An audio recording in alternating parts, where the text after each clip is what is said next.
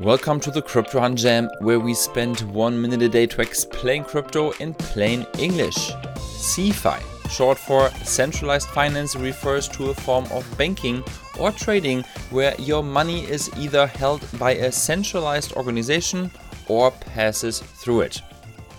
Traditionally, this concept obviously applies to the existing financial system. Banks, stock exchanges, etc., are all centralized.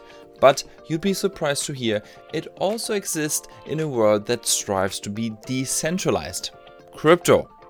The thing is, when you buy crypto through an exchange like Coinbase, that's CeFi, because there's still a company aggregating all of the business and doing all the work. The same for stable tokens that have a reserve managed by a single entity, like USDC, or those lending portals like Celsius that make negative headlines recently. And, ideology aside, that isn't a bad thing per se.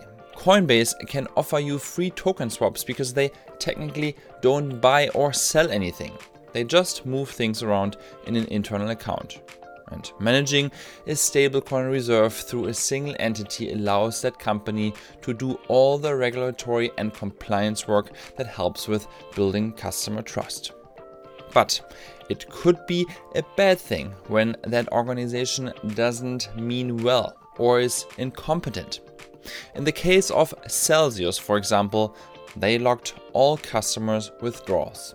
So you are exposed to arbitrary decisions those companies make about your money. As you see, there are pros and cons. Is CeFi good or bad then? As always, it depends.